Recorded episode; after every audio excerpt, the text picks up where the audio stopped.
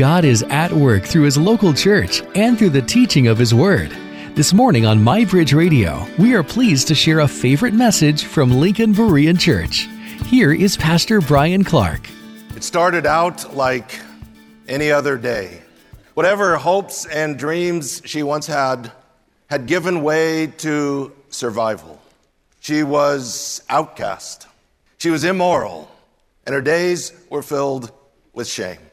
She had no idea that an ordinary, routine trip to the well would change her life forever.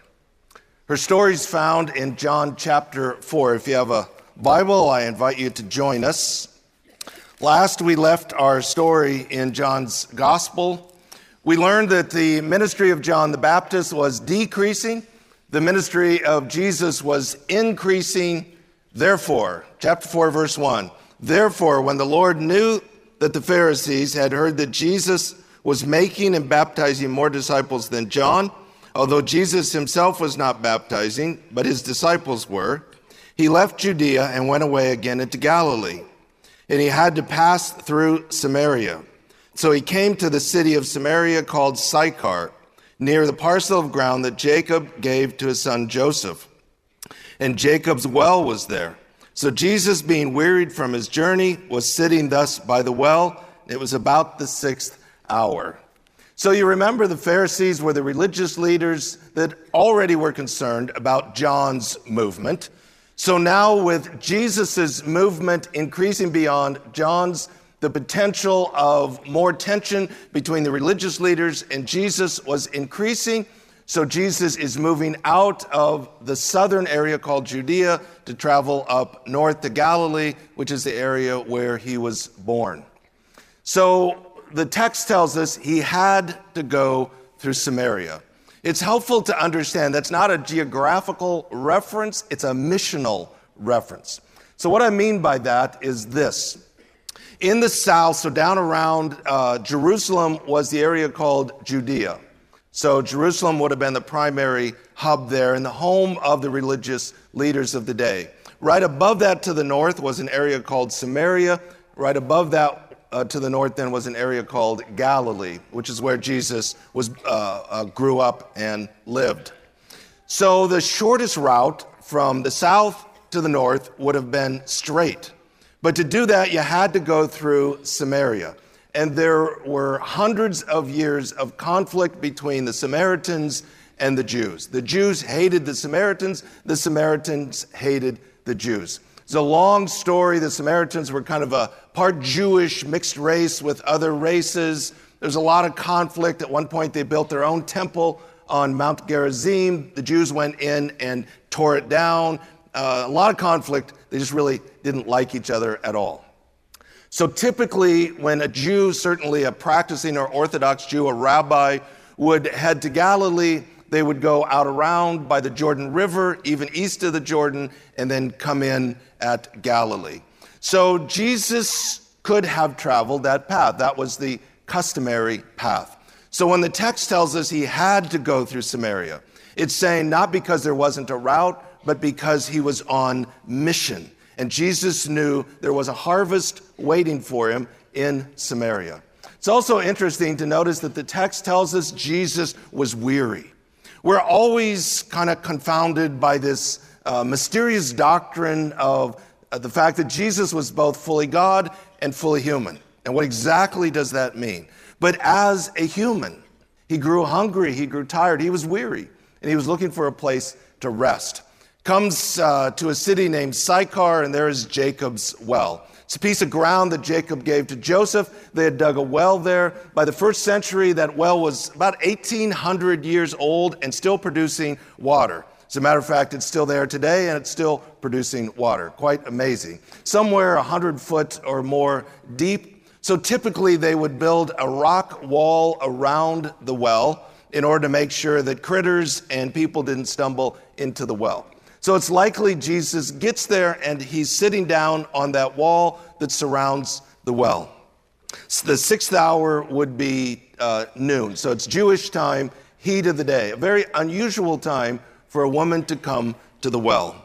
Verse 7 There came a woman of Samaria to draw water, and Jesus said to her, Give me a drink. For his disciples had gone away into the city to buy food. Therefore, the Samaritan woman said to him, How is it that you, being a Jew, ask me for a drink, since I am a Samaritan woman? For Jews have no dealings with the Samaritans. Now, you have to appreciate how many social barriers Jesus uh, climbed over to have a conversation with this woman. First of all, it's unusual for a Jew to be traveling through Samaria. It was very unusual for a Jewish man to speak to a woman in public. As a matter of fact, most Jewish men didn't even speak to their wives in a public setting. So Jesus, as a Jewish man, a rabbi, is speaking to a woman, but not just a woman, a Samaritan woman. So this woman is, is taken aback by this, and rightfully so. This is contrary to everything she understood. I would say when she responds to Jesus, the, the language I would use is it's a bit sassy. Uh, she's got an attitude. This is a woman that's been hurt. She's been rejected. She's been despised. She knows that the Jews look down on them as Samaritans. She's got a bit of an attitude, and that's reflected in her comment to Jesus. What's the deal? You, being a Jewish man, speaking to me as a Samaritan woman. Verse 10 Jesus answered and said to her, If you knew the gift of God, and who it is that says to you, Give me a drink, you would have asked him and he would have given you living water. This is a great response. She kind of throws this attitude out. Jesus doesn't bite, but rather he responds if you just knew who it is that's talking to you, and if you only knew what I have to give you, you would realize I have what you've been looking for your entire life.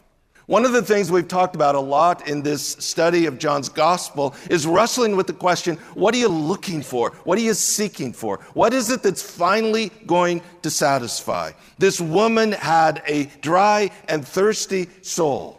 She had been looking for something her whole life. She had no idea that what she had been looking for her whole life was right there, standing in front of her, talking to her, ready to offer her what she needs freely is a gift. That's essentially what Jesus says to her.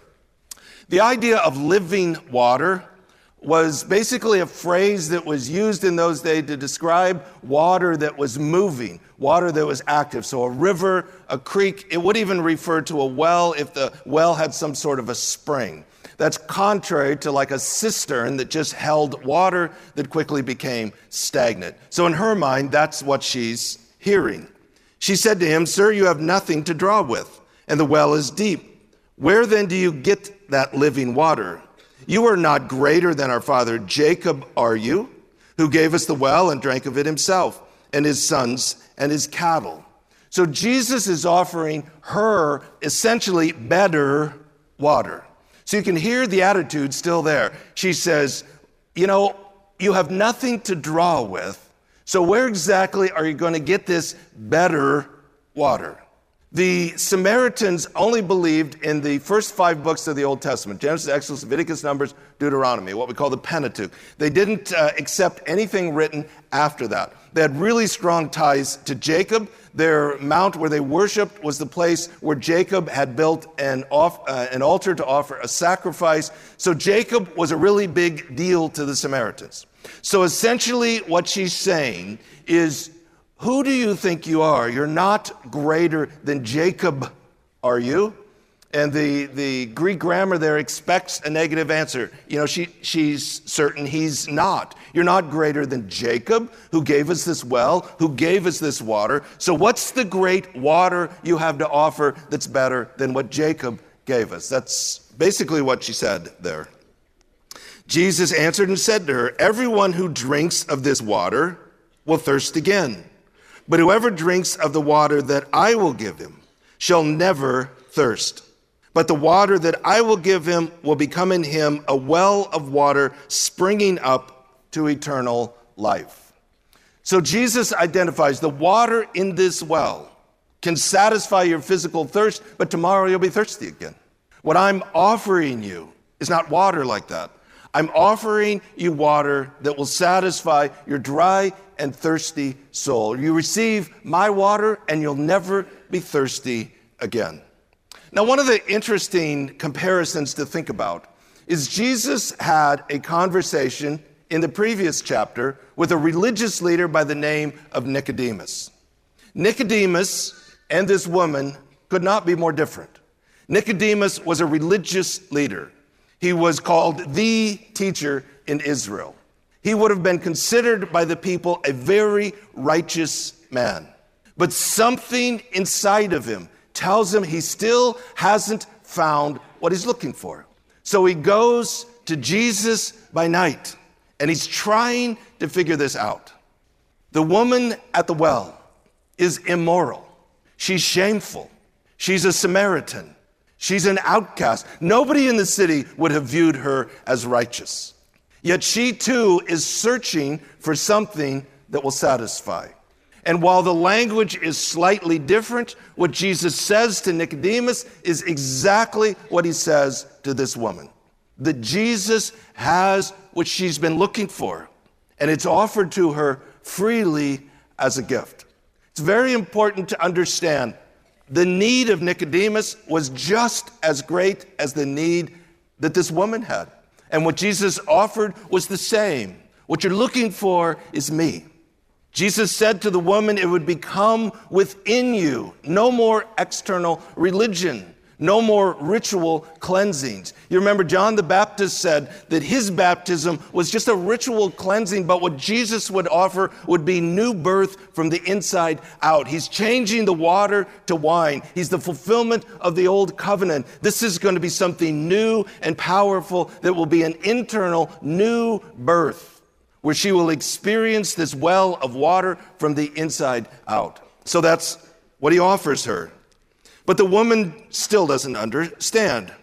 The woman said to him, Sir, give me this water, so I will not be thirsty, nor come all the way here to draw. So she's still thinking water. Just like Nicodemus, she's confused by the, by the imagery, by the metaphors. What she's hearing Jesus say is, I can give you something that will make your miserable life a little bit more convenient. That's what she wants. If you can save me a trip to the well every day. That sounds like a good deal. It's kind of what I would say religion offers people.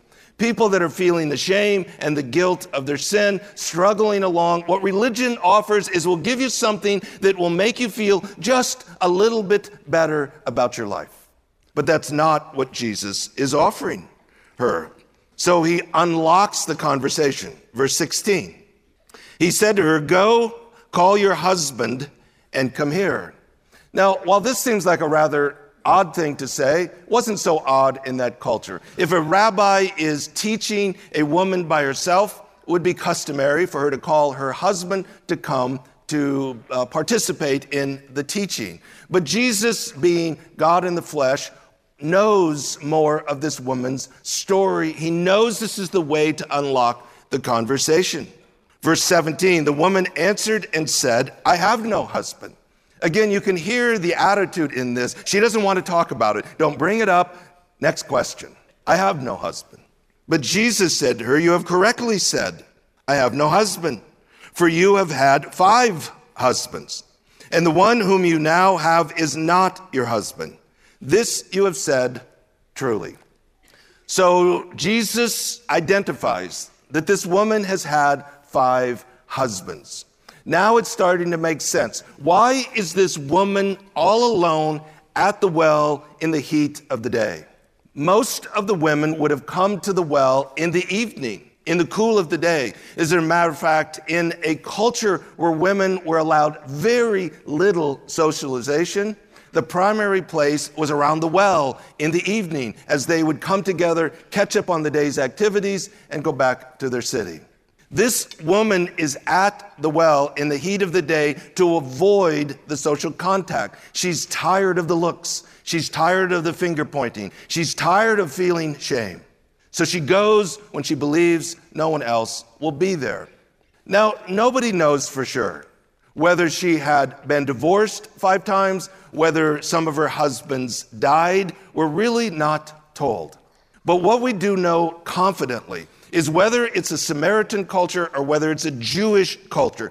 To choose to live with a man you're not married to would have been considered highly immoral. There's no question, whatever has transpired, at this point, she's given up. She's given up trying to be right. She's given up trying to live within the boundaries of the culture. She's just surviving. And she found somebody to survive with. Essentially, Jesus is trying to help her understand she's been looking for love in all the wrong places. The multiple marriages gives evidence of this searching, this desire to find something that will satisfy. And what Jesus offers her is the living water that her soul has been longing for. When I read this, I do find myself wondering what is her story? What was done to her? What has she done? What has been her story that brings her to this point of despair and hopelessness, where now life for her is mere survival until she encounters this conversation with Jesus? Verse 19 The woman said to him, Sir, I perceive that you are a prophet. Our fathers worshiped in this mountain, and you people say that in Jerusalem is the place where men ought to worship. So she's referring to Mount Gerizim, which was the mountain where the Samaritans worshiped, where Jacob had built an altar, where they at one time had built their temple until the Jews tore it down. So there's this ongoing conversation who's right, the Samaritans or the Jews? So she wants to change the subject. I want to talk about my husbands. So she shifts to this argument. Okay, we say it's this mountain, you say it's that mountain. Which mountain is correct? Verse 21 Jesus said to her, Woman, believe me, an hour is coming when neither in this mountain nor in Jerusalem will you worship the Father. You worship what you do not know. We worship what we know, for salvation is from the Jews. But an hour is coming, and now is, when true worshipers will worship the Father in spirit and truth. For such people, the Father seeks to be his worshipers. God is spirit, and those who worship him must worship in spirit and truth. So essentially, what Jesus says is the hour has come. It now is when your question is no longer relevant. So he goes back and says the Samaritans worship what they do not know. In other words, their theology is all mixed up because they only believe the first five books of the Old Testament. They were confused about a lot of things. He identifies that the temple in Jerusalem is correct. That is where God wanted it built, but the hour has come where that question's no longer relevant. Because worshipers will no longer go to a mountain. They'll no longer go to a temple. It will no longer be about cleansings and rituals and places and lands. It will be about an encounter with a person. Again, you go back, Jesus is changing the water to wine. What was ritual, what was a picture, what was a shadow is now finding reality in the person of Jesus. He's identified himself. He is the new temple.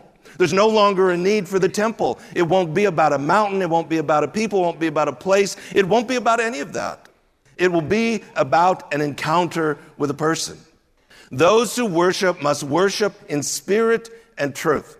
It's quite a bit of discussion about what is meant by spirit. Some people take the position of kind of enthusiasm and joy, but that, that's certainly not what is meant. Some people take it as the Holy Spirit, and that certainly may be the case. But in this context, Jesus is talking about why it no longer will be this mountain or that mountain, no longer this temple or that temple. Essentially, what he's saying is God is spirit, and those who worship him will connect with his spirit. His spirit will dwell within us, and our spirit will connect with His spirit. It will no longer be an external ritual or practice or place, it will be an internal, new birth experience with God Himself. Jesus is the fulfillment of the promise. God doesn't dwell in a building. He doesn't dwell on a mountain. He doesn't dwell in a ritual. He doesn't dwell in a relic. There's no place you can go. There's nothing you can touch. There's no place you can see where God is more present. But rather, God is a spirit, and God's spirit connects with our spirit. God is fully present within us as believers. God is just as here, fully and powerful, uh, powerfully in Lincoln, Nebraska, as He is in Jerusalem. Essentially, that's what Jesus was saying. The days of going to a temple or a mountain or a practice or a ritual or a relic are over. It's now an internal, personal experience with the living God. Verse 25 The woman said to him, I know that Messiah is coming, he who is called Christ. When that one comes, he will declare all things to us. So, certainly, the Samaritan woman has some level of teaching, some level of understanding. Kind of sounds like she's not completely buying Jesus' explanation. When the Messiah comes, he'll know. And Jesus responds to her, I who speak to you am he. Literally, the Greek there is I am who speaks to you. This is an amazing moment where Jesus clearly, early in his ministry, identifies himself as the Messiah. It's worth noting this didn't happen in Jerusalem. It would have caused a riot because of the power and influence of the religious leaders. That's why he left Judea. It didn't happen in Galilee because a prophet is not honored in his own country. This is where Jesus grew up. Jesus is the boy next door in Galilee. It happened in a place where the Jews despised these people. But it was here that Jesus publicly declared, I am the long awaited Messiah. Now, the big idea of this passage is certainly Jesus' identification as the Messiah. He has come. But it's also worth noting how skillfully Jesus maneuvers this conversation to have the necessary conversation with the Samaritan woman. First of all, you have to realize how many social barriers Jesus worked his way through to even have a conversation with this woman. Jesus was far more concerned about this woman's eternal soul than he was what we would call political correctness. So he goes over one barrier after another to have this conversation. Second, notice how many times the woman basically tries to start some irrelevant argument that Jesus easily could have got drawn into. She's sporting a bit of an attitude toward Jesus as a Jewish man. Jew, Jesus could have tried to straighten her out about that and the history and who's right and who's wrong. She responds back, You're not greater than Jacob. Who do you think you are? Could have gone off on that one. She wants to get into an argument. Which mountain is right? Who has it right?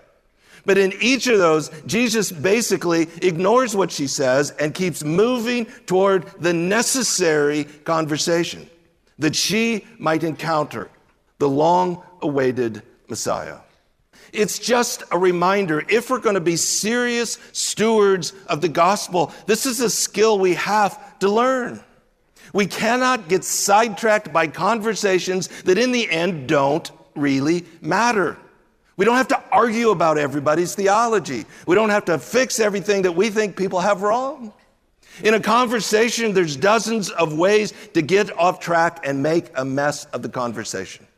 The skill is understanding what matters and not getting caught up in unnecessary conversations to keep the conversation moving toward that which will matter forever.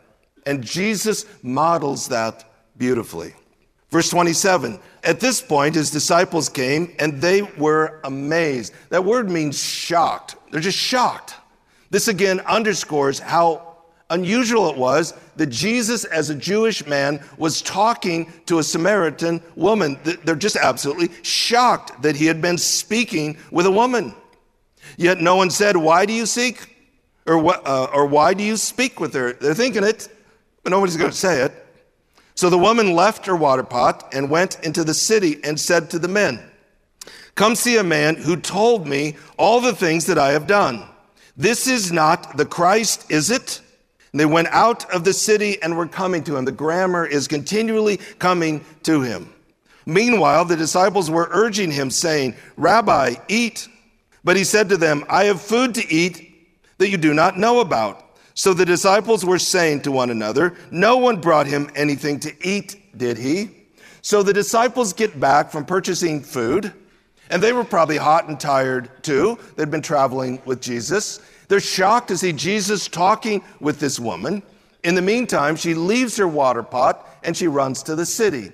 Now, people try to make some uh, kind of big point of the fact she left the water pot. I think it's as simple as she found something that she thought was far more important. She wasn't thinking about water. She's running back to the city to tell people what she's experienced. But his disciples are trying to get him to eat food. But Jesus isn't interested in the food. And you can kind of hear their frustration. And frankly, I can relate to it. Jesus has them go down to the city. They're hot and tired. They buy food. They bring it back. Now they have the food, and Jesus doesn't want it. And they're kind of frustrated. Like, he says he has his own food. Who gave him food? You know, if he's got food, why did you send us down to the city? That's kind of where it's at right there. Jesus said to them, My food is to do the will of him who sent me and to accomplish his work. Do you not say there are yet four months and then comes the harvest? Behold, I say to you, lift up your eyes and look on the fields, that they are white for harvest. Already he who reaps is receiving wages and is gathering fruit for eternal life, so that he who sows and he who reaps may rejoice together. For in this case, the saying is true one sows and another reaps. I sent you to reap that for which you have not labored. Others have labored, and you have entered in to their labor. So Jesus again is speaking metaphorically. My food is to do the will of the Father. And what we have here is a harvest. Now, this idea, you say there's four months, then come the harvest. It's believed that some sort of a proverb or a saying that the people were familiar with. The basic idea is you know, any farmer knows, when you plant, then you have to wait until harvest. Well, what Jesus is saying is there will be no waiting today. The harvest is coming in. Most people believe the reference to the fields being white for harvest is referring to the fact that they could see the people coming out of Sychar towards the well. In that ancient culture, they would have been wearing white outer garments because of the heat. Uh, so the field is white for harvest. They're looking at them. Here they come. In the ministry of Jesus, this is the first significant harvest where you have all these Samaritans coming out of Sychar, and there is going to be a great harvest of souls this day. The disciples didn't sow. The disciples haven't done any of the work. That's the point Jesus is making. You didn't sow, you didn't plant the seed, you didn't do anything, only you get in on the reward. This is a great moment. And the reminder that some people sow, some people water, some people uh, reap, that, that that's how God works. Now, nobody quite gets who did the sowing. Was it John the Baptist? Is he talking about the Old Testament prophet, prophets? Exactly who did that, we don't know. What we know is they had been brought to a point that when they heard the message of Jesus, they were ready to receive it. So Jesus identifies this great harvest of souls in Samaria.